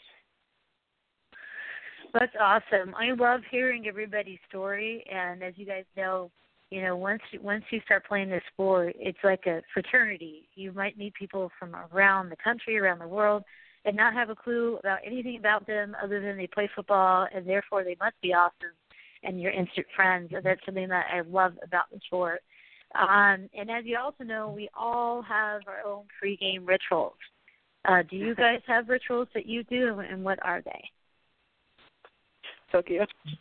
so, um, I have a travel ritual. Um, my travel ritual is that I stay in my room, my hotel room, with the lights dark and the air conditioning blasting. Don't ask why, but I don't know. It's just been a ritual. Also, um, I have a no drinking policy on on game weeks, um, and then Friday nights I like to just do absolutely nothing and watch film. Um, I like to give myself like a peace of mind and relax before I go out and, and, and knock somebody out. So um, that's that's pretty much been the same, and just kind of going over the checklist, last minute stuff. But mostly, I think my rituals come into play when we're traveling. And uh, myself, I um, honestly, it's this band called Streetlight Manifesto, and I have to listen to particular, and it just gets me ready to go. And I have a red belt that I got my rookie season for my pants, and I I pretty much wear that every every game. I swear, one game I didn't wear it; and it was awful. So I don't I don't take it off hardly. I totally totally understand that. My rookie year, I had one of those um mouth guards that had the little attachment that you stick into your uh, uh face mask. And oh, yeah. the first game I played, the little connector broke, and then I oh, just no. had to hold on to it. And since that Oh, day, wow. I just hold on to my mouth guard. I like I put it in during the play. I take it out after, you know. And people are like, "Where's your mouth guard?" I'm like, "It's in my hand."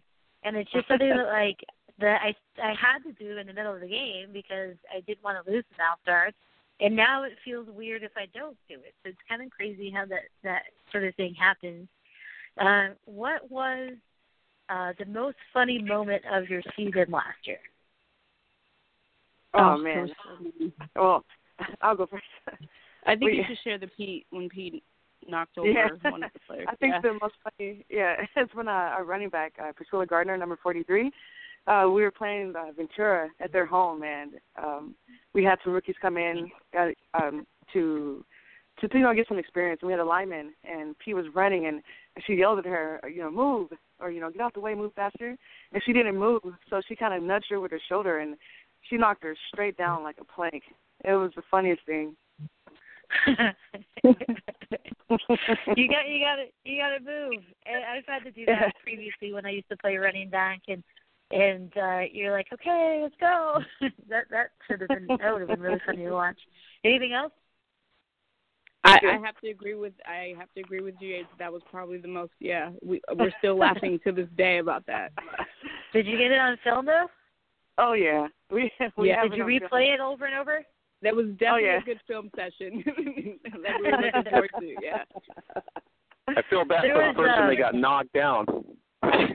She, she, she there was uh, one play. There was one play that I had a few years ago where I was playing defense and I couldn't see the ball because the sun was in my eyes and it hit me right in the face mask and knocked me over. And I swear to God, Oh, wow. I replay that over and over and over whenever I'm having a bad day because it's hysterical. So I think we should all have like blooper reels and just because I think it's great. Right. Um, what do you guys think uh, we need to do as a sport to pro- uh, to progress the sport? Ooh, uh, more unity overall, um, from team to team. and uh, you know trying to represent themselves and their league uh, to the best of their ability at all times. And then you know ultimately to have like one really strong league across the nation. You know, in time, hopefully that's able to happen. But for now, you know, for any particular league that you're in, to you know just represent it to the best of your ability and you know bring something to the table um, that would help. You know, sponsorships or you know ideas. That that's how I feel about it. Awesome. Uh, what do you think if you had a potential player coming to your tryouts? What would you tell them is the most awesome thing about playing this sport?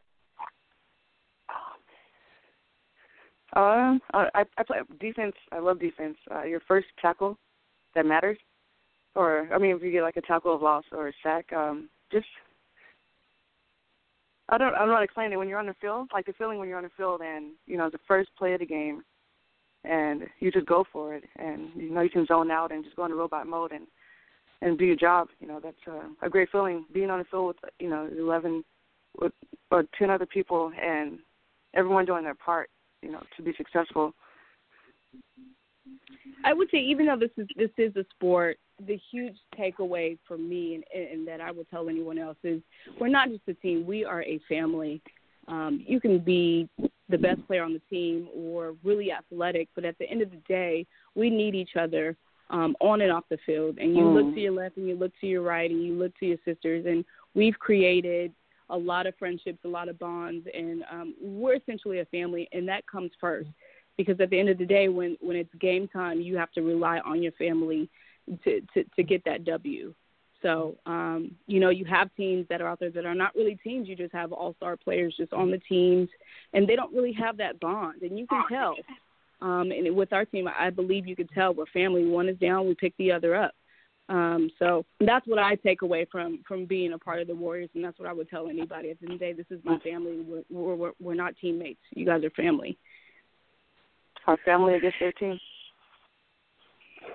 That's awesome. I mean, that's that's the way that I, I view it too, and I think, um, I think that's the X factor in sports that a lot of people don't realize exists. I mean, if you're if you're just an average sports fan watching, you don't understand the dynamic in the locker room and how important that is. And if you have that family dynamic, it will take you way more further than if you didn't.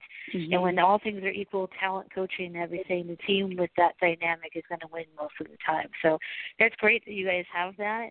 I'm really um, excited to see what you guys can, can do. I know the West Coast has, you know, changed a whole lot this off season. So um, I'm excited to watch you, and you know I'll be rooting for you in, in my own little way up here in Seattle, and um, I'm, I'm glad to be able to take some time out and talk to you. Uh, thank you, Holly. Thank you for having us. We really appreciate it.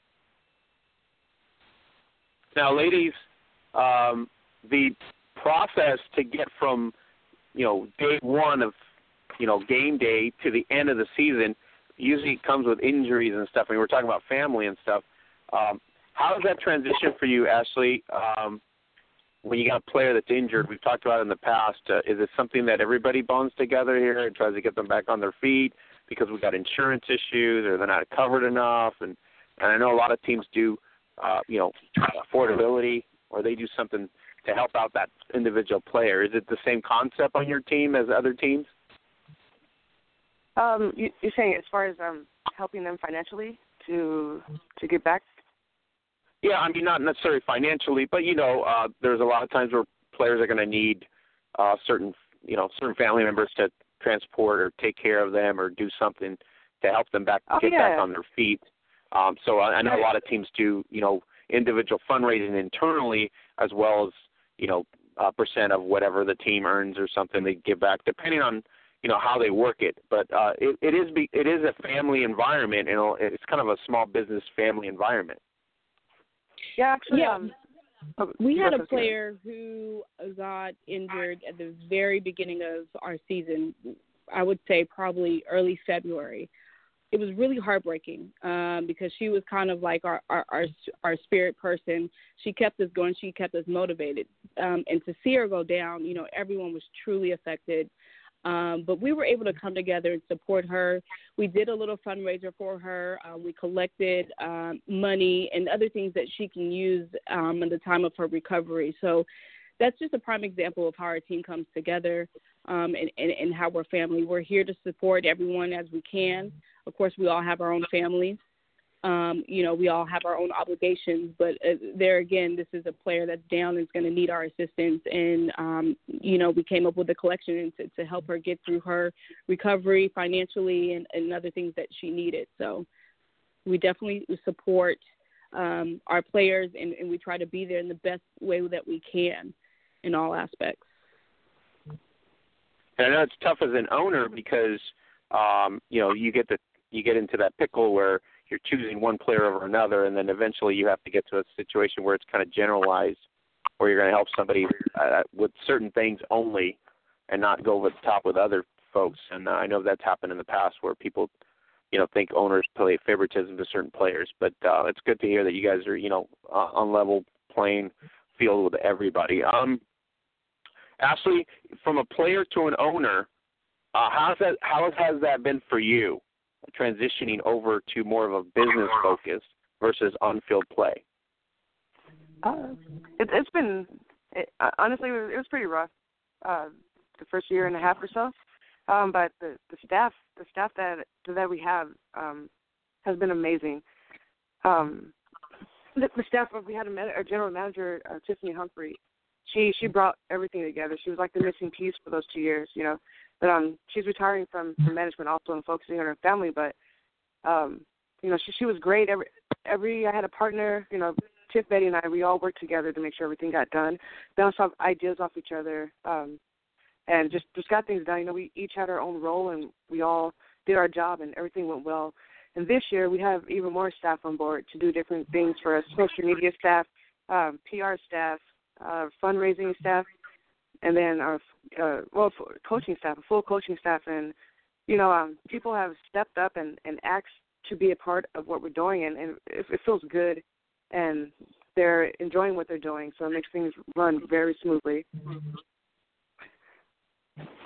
Tokyo, so, um, as a player, yeah. as a player, what what do you see uh, in the in the last two years of changes? Because obviously, Ashleigh just explained, you know, a rough patch there, but then she's obviously successful. Mm-hmm. But as a player, have you seen a, a growth in the Warriors in the sense that it's obviously going into a positive, absolutely more beneficial? Yeah, I mean, just more organization. Um, you know, Tiff Tiff was a huge part of just the operations, um, whether it's practice, whether it's game day operations and it allowed Betty and GH to, to, to be a player. So just having one person designated to do um, things behind the scenes or, or, things off the field as far as um, players' fees and fundraisers and travel and things like that, you know, that takes a toll on someone. So to have someone solely, um, you know, responsible for that changes a lot of things. It frees up a lot of time. It brings a lot of clarity and it just brings a lot of organization and structure to the team also, you know, our coaching staff. Um, you know, we got a new head coach, so he definitely brought in some organization. Our practices ran smoother. Um, you know, just having a plan in place. It, it, it was it was a it was a good season to go through. Typically, you know, sometimes you you have a little bit of obstacles, even when it comes to fields, when it comes to coaches not showing up, um, just the structure of your practice. Sometimes you go to practice, you don't know what's you know what's happening today. and There's just no organization. But the past two years, um, we definitely implemented um, some structure, and, and it's helped. So a lot of it sounds like commitment. Uh, people have bought into being more committed, and once they're committed, obviously everything is responsible. They take responsibility for being there, just like they would in any other environment in their life in terms of you know livelihood, which is great to yeah. hear. Um, an actual field uh, Ashleigh, have we committed to an actual field, or is it are you are as as we can get one? Because I know a lot of teams sometimes will uh, get a committed field, and then all of a sudden they change it around, and a lot of that also affects fanfare because if you're not at a certain stable field, for example, a lot of times people are, oh, I'm not going to go, I'm not going to drive X amount of miles to to just catch a game or whatever. So is there is there something you know in in terms of a field stability? Is that has that been aired out or talked about?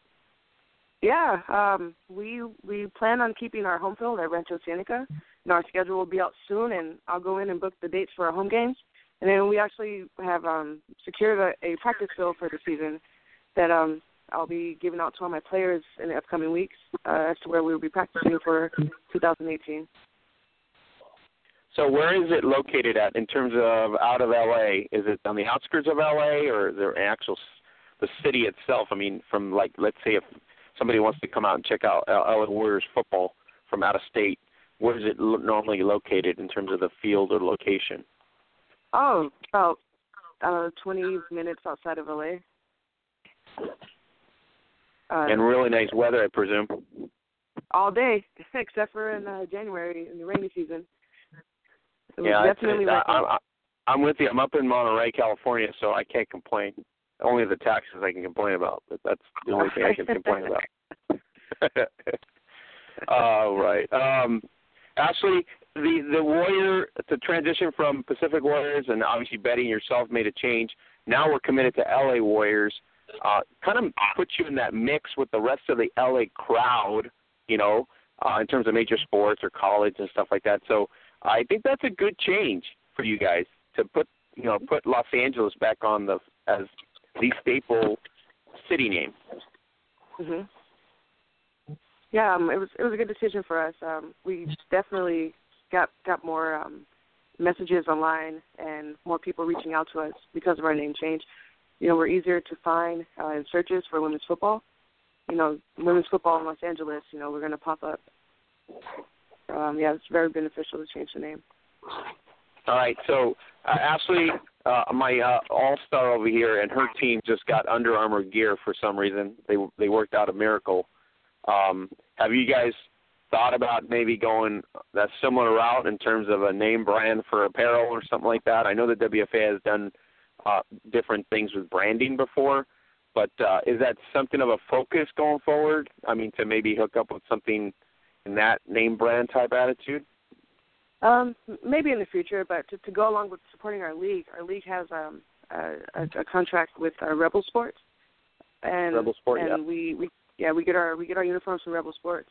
Um, trying to stay unified, and that that's one of the ways that we do it. Awesome. All right, so Ashleigh, um, you guys have been great in, in terms of on-field play. Now you're you guys have got some a nice rhythm off the field. You're in a major market. You got the the War Angels just falling off the map. The Surge moving to the IWFL. Um, this has got to be good for you guys in terms of maybe in 2018 making a deeper run in the playoffs. Oh yeah, um, we we know what, what we're working with, and um, I mean aside from those two, you know, uh, strong teams, um, falling off and leaving the league, you know, um, we, we're ready to work. You know, we come hard every season, and you know, we're going to keep working hard every season this season also. All right, so say hi to Betty for me. I know she's uh, worked her butt off for a long, long time. Very deserving uh, to have you know a team like this. Dee's now in the league, um, including yourself, and then Tokyo. Um, and there's a lot of players that will probably migrate into your team which makes it even better for you guys in terms of you know veteran players that maybe will come from the north or, or from the south going up there. So uh, we're kind of excited to see what the uh, LA Warriors are going to be all about in 2018. Well, yeah, guys, keep a lookout for us. Follow us uh, on our social media: Instagram, Twitter, Facebook, and um, yeah, I mean we're gonna we're, we're gonna put on the show. All right, and so uh, Ashleigh and Tokyo, thank you for making the time today uh, you you guys uh, need any help or anything like that, get the word out again on certain other events. Let us know. We'll get you on. Uh, we can we'll be you know more than happy to do that. Uh, check out our you can check us out on our Facebook page as well on our Twitter feed. And so uh, looking forward to uh, LA Warriors 2018 season and the impact he can make in the WFA and maybe even deeper or deeper in the playoffs, which would be a great story, sort of like the Dodgers. Wouldn't that be awesome? Oh yeah, except for we plan on finishing at the end. Yeah, this is a different outcome. Oh yeah, I, I I'm rooting for you then. Yeah, I'm an LA boy all the way. So, you know, uh, minus the Clippers and the Ducks, you can just throw them right in the hey. garbage. So, you know what I mean? That's all. You leave my Ducks alone. Oh my God, no! You you know how crushing that was for them to win the cup first before my Kings. That's just very crushing for me. That was not a good day. Oh my God! But anyways, it's been a great, uh, great, great time having you guys on, and you look forward to another chat with you guys maybe in season as you guys get into the uh, WFA uh, season with on the West Coast. Um, trying to make that you know that leap. So are you uh, before we go? Ash, are you Division two at this point? or Are we staying Division one? Wow. Uh, stay, stay in Division One. So you're with the big boys, the Dallas Elite, Yeah. and everybody else. We're the best of the best. All right. So Ode- you watch out, Odessa Jenkins. She doesn't like to lose. She doesn't like losing. And from what I gather one from you guys, you guys don't like losing either. So Neither gonna neither be do great. we. all right, ladies, thank you for coming on. I really appreciate it. Looking forward to another chat. Continued success in Los Angeles. Uh, I'll be rooting for you guys as well because, like I said, I'm LA boy all the way. So go LA Warriors for 2018. Hey, thank you. It was a pleasure. Bye. Bye bye. All right, Holly, there you go. Um, Ashleigh Hayes and Tokyo from the LA Warriors. Uh, they're excited. I mean, I would be excited too. You got uh, not just because the Angels dropped off or the Surge is no longer there. Uh, to her, it's like this is uh, a prime opportunity for them to even stand out even more. Definitely, I think with all the changes in, in the off season, you know, I, I think it leaves a, a door open for them, and uh, it sounds like they're they're doing the best they can to take advantage of that opportunity, and I think it will be really good for them not to have to, um, you know, have to deal with the shadow of having some of those teams around. They can show the world, you know, how great they are. Because I've always thought they've had a great organization. I don't think they've gotten the credit they necessarily have deserved in the past. And now is an opportunity for them to get more of that attention. So I think it'll be good for them. It, it's sort of they're in that same boat that the PDX Shockwave was in last season, where it's unfortunate they just they couldn't get to further state in the playoffs because they're in the Northwest or whatever the circumstances with this Massey stuff is. So they're in the same boat in that aspect. But now, you know, I think the Shockwave and themselves sort of are able to kind of supplant themselves in the WFA scene, and that's going to be great for both organizations, including herself in LA, especially uh, you know LA as a as a staple team now. Definitely, I think the the West Coast in both leagues has completely changed, and so uh, it might take a season or two for us to kind of figure out what all that means. But um, that means, at least for right now, that a lot of these teams have an opportunity to put themselves further on the map and and make a statement. And so we'll see um, what happens with that. Speaking of LA and LA Warriors, let's talk about Los Angeles Rams. These these this team is kicking butt. McVay is on point. I mean, who Fisher who? Yeah, Fisher who is my attitude right now. Who the hell is Fisher? This is Do you remember I last mean- year when when you were I had to talk you off the ledge? Yeah, yeah. I'm just like, oh my god. I, I I don't know. I'm I'm I'm maybe I have a man crush on this guy now because this, this guy just like just a, just gives you that energy and the vibe that you can go in and win every game. I think that's the real change. You know, you're not at the podium going, "Hey, that that team over there is pretty good," and we had a chance to win. No, he he even this past week he even said, "Hey, I, I, I, I'm a lousy offensive coordinator, and I could have done a better job in the first half." And I mean, who does that? But he did, and I'm like, "Yeah, you were lousy, nine and three in the first half. Who does that? You have offensive power." And then he changes it up in the second half. So there you go.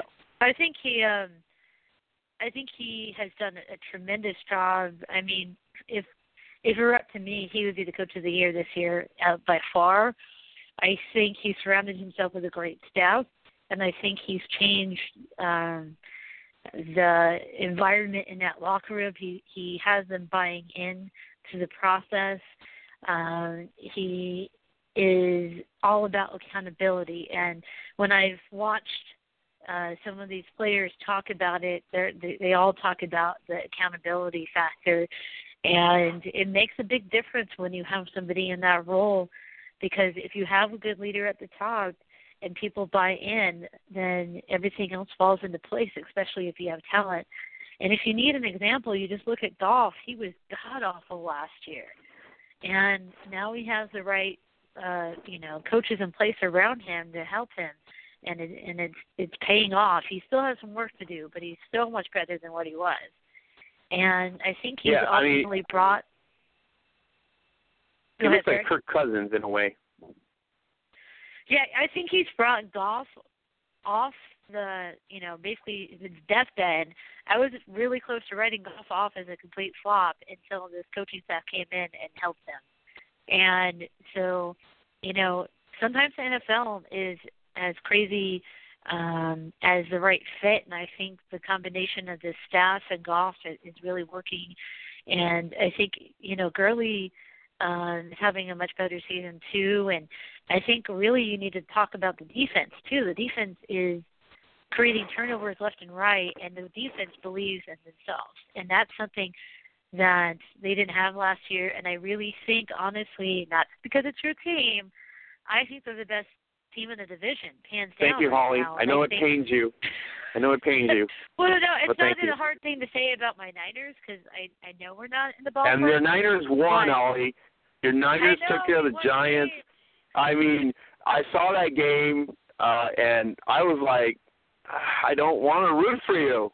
But then it's like the Giants secondary is just so horrible, and I'm like, there's no way you can't win. You you have to win this game. And my buddy's a Niner Yeah. fan too, right next to my neighbor, and he's like, we finally gonna kick some ass today. And I'm like, yeah, you're gonna kick some ass. It doesn't make you feel good, but I guess it, it makes me feel good for you in a way because you're a buddy of mine. But you know what I mean? The Giants are just horrible, but but C.J. Beathard, he played pretty well, um, and they they played pretty well. So they they deserved to win. I think um you know, it, going into this game, I was like, okay, if we're gonna win any like any game this year, it has to be against the Giants because the Giants are just a hot mess.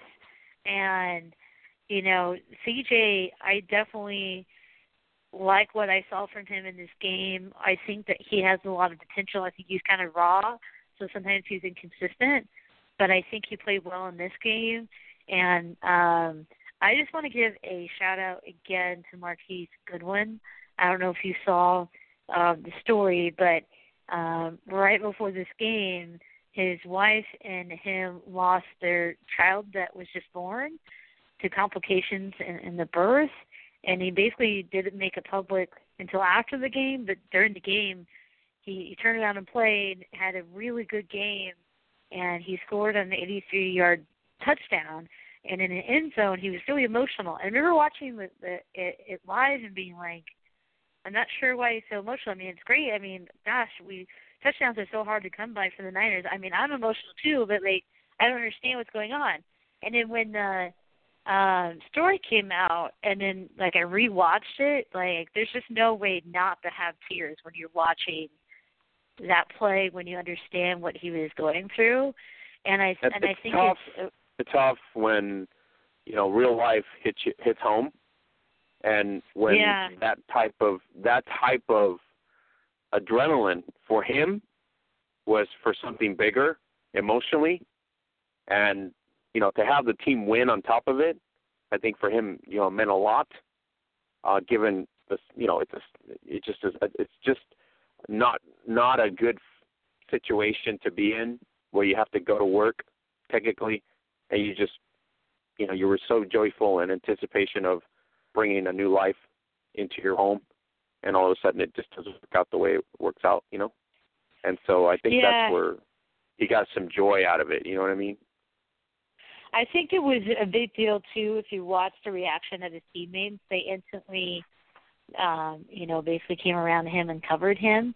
And so that that's a really special moment because, you know, like we were talking about earlier, like football is family. There's a bond that you develop with your teammates. It's not like anything else I've ever experienced in in sports. And so because of that bond, you could tell like they they knew it was a big moment for him. And so I think that's something that was special about that team in that moment is that they were able to be there for him. Um, but uh, yeah, we, we did finally win a game, um, and I'm waiting to see when they're going to bring, uh, you know, Mr. Golden Boy from from England, and you know, to see what he can do. Uh, I think they're trying to give him a chance to win the playbook, but I'm anxious to see what he has. You know, because if he's a dud, then we we need to find a, a draft pick. Are you talking about your Um, new boy Jimmy? Yep, yep. I'm just gonna call him Golden Boy Jimmy because Golden apparently boy. he can do no wrong. Well, you can't be TB12 too because that just that's just a mess in terms of a number. But we won't Yeah. see that yet. We'll, we'll see. I'm excited to see him in action.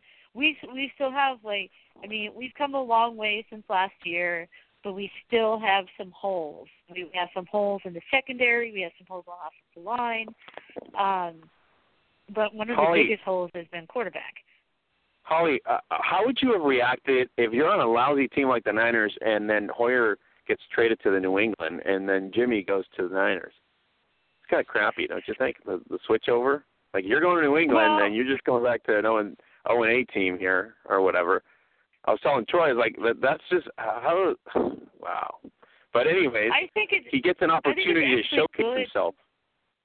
I think it's actually good for Jimmy because I I think he like just my gut feeling. I don't know him personally, but just from his like body language and watching him, I think he's been frustrated because he wants to play. And I think that the Patriots are very smart and meticulous about their personnel, and they were holding him as an insurance policy for Brady. And but the problem was is that they couldn't reach an agreement for an extension for this year, and he was just going to be too expensive for the Patriots to have. So they're like, okay, we might as well try to get something for him because the Niners tried to get him in the off season, but the Patriots thought they could still work a deal out, so they said no. But I think the ironic part for Hoyer is that it might, I think it's actually good for both of them in the long term because Hoyer, I think, is a backup. I don't think he's a starter, and but at least now he'll be a backup on a team that wins. So I think it's good for Hoyer. I think it's good for Jimmy because he finally gets out under the shadow and he can finally have an opportunity to play. All right, so Holly, the Giants are a mess, and Jets fans are still probably having a great time for the fact that they're a mess. Just they're probably laughing themselves out with drinking beer and all that good stuff, because you know the big the big Giants pride is. I mean, they're just a mess. Anyways, um, how about your boy over in Miami who loses to Cam Newton and the and the and the Panthers forty five twenty one? Jay Cutler. He looked, he looked good in green. He looked good in green with the hoodie. Then after that, he didn't look He very good. So no. So Jay Cutler is just not not my favorite person, as we've talked about before, and I just I the Dolphins are, are Jekyll and Hyde this year. In in a chunk of that, I think it's been it's been Cutler, and he just like there was there was tons of times where like he would throw the ball and you're like, who the hell are you throwing to? Like nobody is there, or he just didn't make the best decisions. And I think he might not be as bad if you were on if he was on a team that he just had to kind of game manage a bit. But he was he's never been the quarterback that's going to win you a game at the last minute. He's never been that guy, but he tries to pretend like he's that guy. But then he doesn't care at the same time. So it's a it's just horrible. If you're a Dolphins fan, I feel bad for you. But I do want to talk about the Panthers because what I saw in that game is they have their mojo back, and they destroyed the Dolphins, the defense. They dictated the entire game what they wanted to do to that defense. They ran right at Suh, and my boy Jonathan Stewart had a, had a great day, and Newton had that big giant smile he has when he's playing well. And I Carolina is a team they have a bye week this week. Carolina is a team to watch out for in the playoffs because I think they're getting better. Their defense is getting better, and I think they're getting they're getting to a point where you wouldn't want to face them in the playoffs. did the Broncos get exposed, or are they are they that bad? Because the Patriots put 41 up there, and they, the Broncos did not look good against the Patriots. I don't think the Broncos were good to begin with. I think I think people are kind of th- still hanging their hat on the Broncos defense from a couple of years ago when they had Peyton Manning. I don't think they're that same team. I, I just like I wasn't sold on them to begin with going into this season, and I just I mean here is like I don't know the uh, analogy of the Broncos season is when Brock Osweiler, who's also not my favorite quarterback, rolls out of the pocket. He tries to throw the ball away, and he basically knocks out a coach and, and knocks his hat off his head. I don't know if you saw that play, but that is like the Broncos season, like how much of a disaster it's been. Um, and I just their special teams, like basically the, their special teams gave up three touchdowns and so by the time you're all done with with the disaster at quarterback and special teams faux pas, it doesn't even matter if your defense was okay because now the Patriots are out like 50 points. So I think they're kind of losing their identity, and um, I think they're they're trying to relive that that uh, Super Bowl year, and I think they need to realize they're not the same team and find their new identity. All right, we got about uh, under three minutes here. I'm going to give your your take here. Rams beat Minnesota. Are they have they arrived? If the Rams beat Minnesota, have they arrived? I think we've already like arrived as far as being the best team in the division, and I think they've arrived as far as being a playoff contending team. If they beat the Vikings, I think what's going to happen is they're going to get more national attention because the, the Vikings are really hot and um, and they're they're getting a lot more attention right now than I think the Rams are. So the Rams are able to come in and and beat the Vikings. I think what will happen is they're going to be more on the national stage. Um, but I think it's definitely a huge game. It's a it's a playoff contention um, type of game, and it's one of the the games I'm picking to watch. So uh, Monday night we get Falcons Seahawks, pretty much a crucial game for Seattle another crucial game for the Falcons to stay in the race. So it's a big matchup on Monday night for both teams. Yeah, I mean, both both of these teams are basically battling for wild card spots unless something crazy happens. They're, kind of in that range right now. The Seahawks are going to struggle without Sherman, and because what happens is when Sherman's in the game, teams tend to um, pick on the other corners when when um, when Sherman's in the game. And now that he's not there, it changes the the um, flow of the secondary and how they communicate. And even though they still have you know Thomas and and the rest of their um, awesome defense, I think it's going to really affect um, that secondary. And I think Matt Ryan is going to play well. And I think the uh, Falcons are going to steal one, and they're going to need to steal one um, for playoff seeding. All right. So thanks to Ashleigh Hayes and Tokyo from the LA Warriors. Wish them a great 2018 season. They have the tryouts on November 18th. You can check out their information on our Twitter feed and our our Facebook page, or you can go to uh, LA LA Warriors football also on social media and check them out. Um, so uh, check out our Christmas stuff at Zazzle.com. Check it out, Zazzle.com forward slash Gridiron Beauties and get it early and often. And then if you're in the international scene, go to the Worldwide tab, check it out. And then don't forget to download our podcast on Apple Podcasts and subscribe to our weekly uh, podcast as well. For the absent Troy Wilson and for the WFA All Star Holly Custis, Oscar Lopez saying we'll catch you here next Tuesday for another edition of the Gridiron Blitz right here on Apple Podcasts and Blog Talk Radio. Have a great night, everybody. Good night.